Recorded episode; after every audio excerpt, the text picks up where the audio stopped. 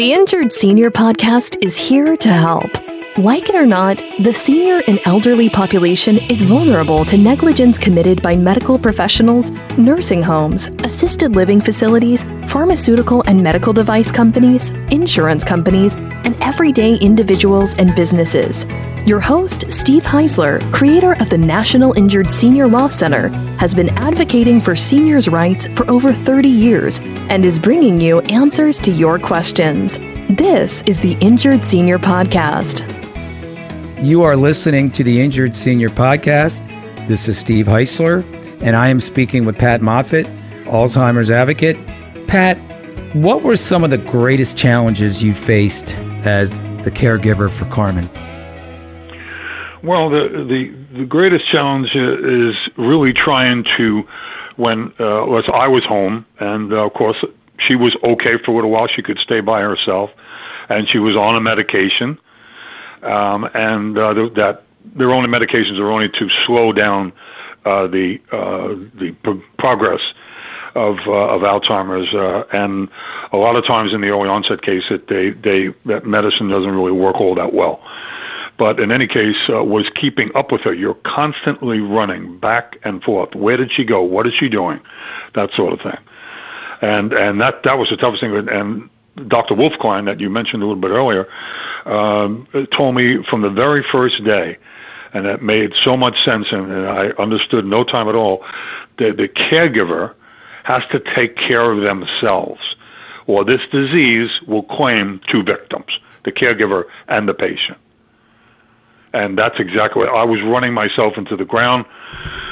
Uh, she was throwing things. She was very violent, and uh, I put her in a daycare center because I, you know I said, okay, I need coverage now, and I said, let me. I still wanted to keep my job. I always told the caregiver, keep your job, and um, put her in a daycare center that was for Alzheimer's patients. But she was only, I think, 55 by that time, and most everybody in there was 80, 90 years old uh, with uh, dementia, and uh, she punched one of the old men out.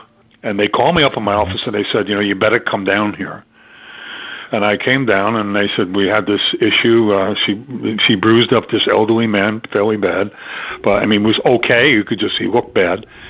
And the, the uh, facility told me that we want to let you know, Mr. Moffett, that that any liability for patient-to-patient violence is on this facility and on the patient's family that created the violent act. So I was really responsible along with them uh, for this the condition of this man if his family wanted to take any action. Fortunately, they understood Alzheimer's and they understood Carmen's case, and they didn't take any action. But you know, I didn't even realize that I would I would be in a legal jam like this along with the facility. So at that point in time, she had to be taken out of there. They said we can't have her here anymore. She's too violent.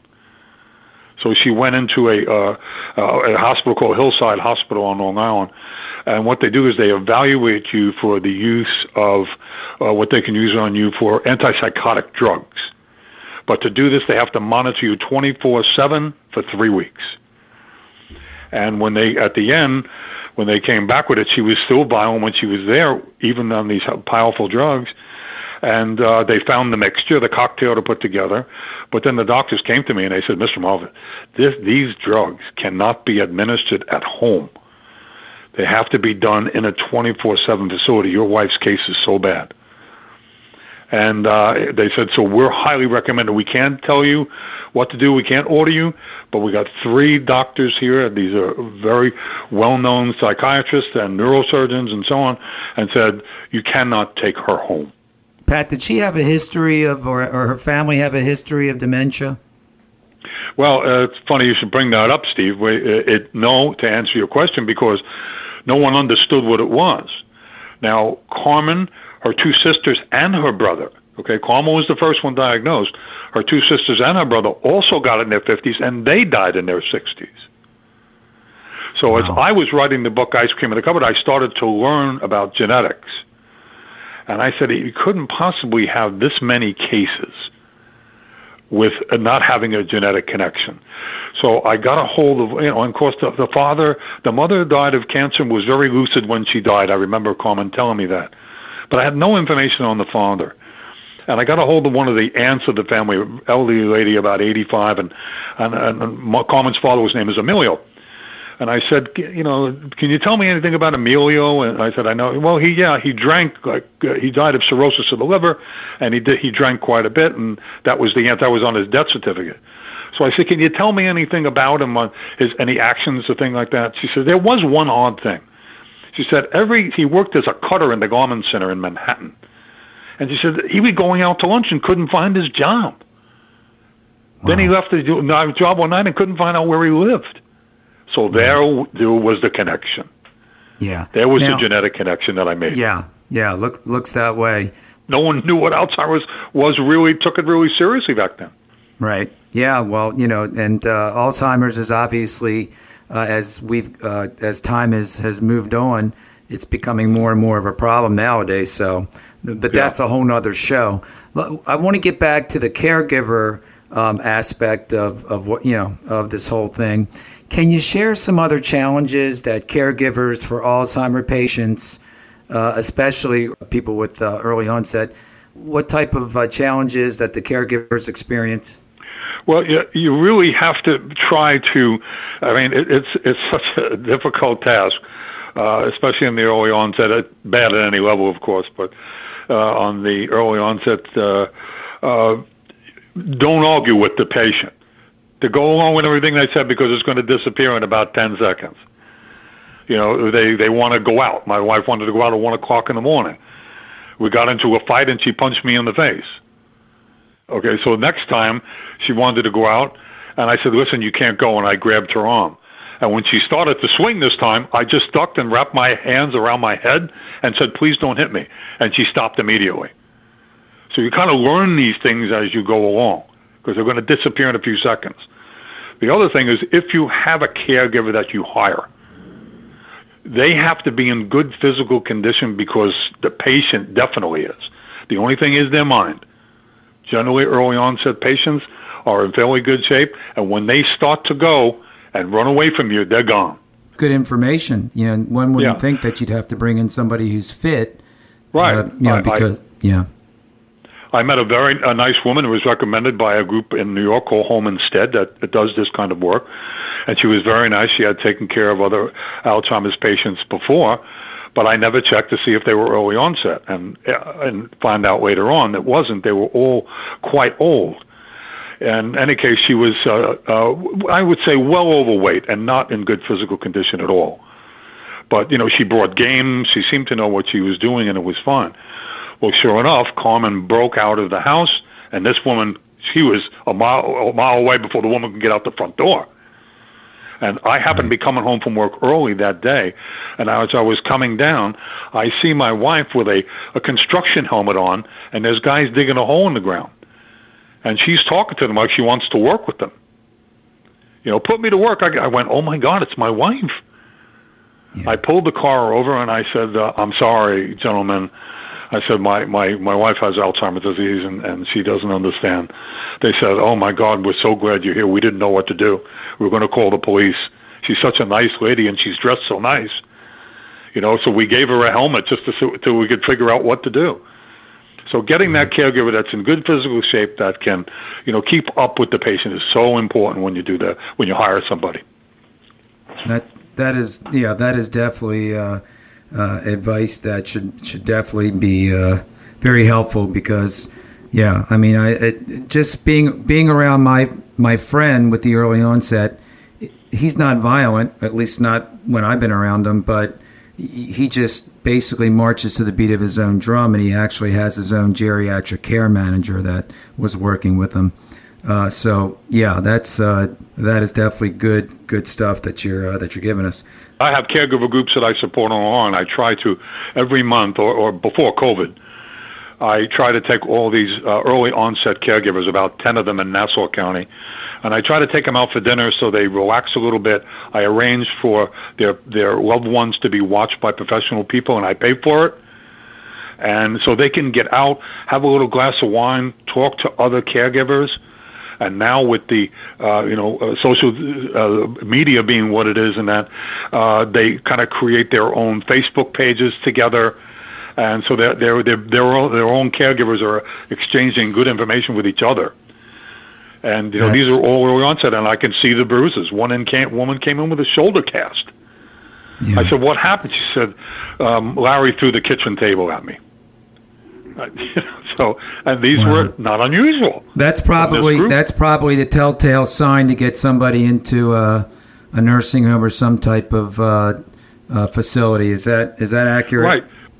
But you know what? I, I have to tell you, Steve, that when it's spousal, the spouse always says, I can do this. This is my wife. This is my husband. I can handle this. I don't need to bring in special people. And a lot of them don't even want to do the medications. So, yes, you're right about the timing. But I've had one of the fellows that worked with me in, in my corporation before I retired. Uh, his his wife, uh, his brother's wife, got it, and um, uh, the, the guy worked for FedEx. He was a driver, and the first thing he did was quit. And the case got worse, and they kept the brother kept coming to me, and I said, "Listen, he has to get somebody. Yeah, of course he's he's going to get run down." I said, "His immune system will start to fail, and that's why the caregiver has to be so worried about their own well-being." And I said, because when he gets run like this, when he gets run down, the first thing is a heart attack. That you know, the whole you're just overloaded. You're in overload. And sure enough, the following week, the brother had the heart attack. Hmm. He, because he refused to hire anybody. Fortunately, he recovered from it and hired a full-time person, 24 hours a day. Yeah.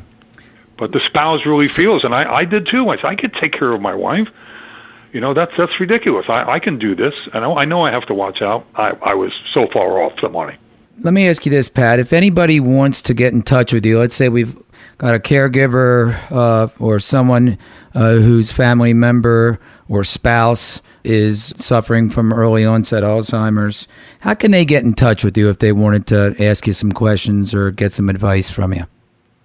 Uh, well, the, I think the the best one would be uh, Garrison, G A R R I S O N, books, 2014 at gmail.com. Okay, and, and what's your website address?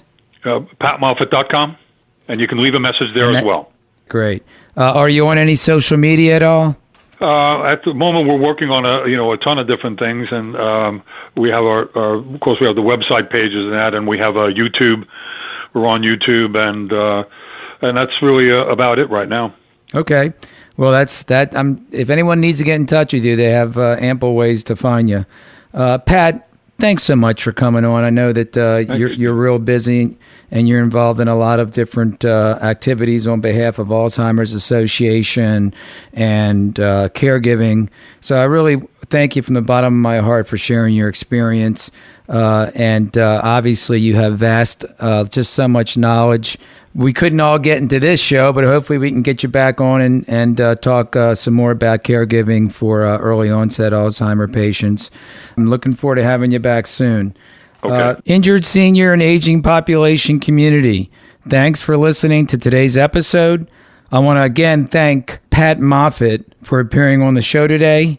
If you love the Injured Senior podcast, we'd love for you to subscribe, rate, and give us a review on iTunes.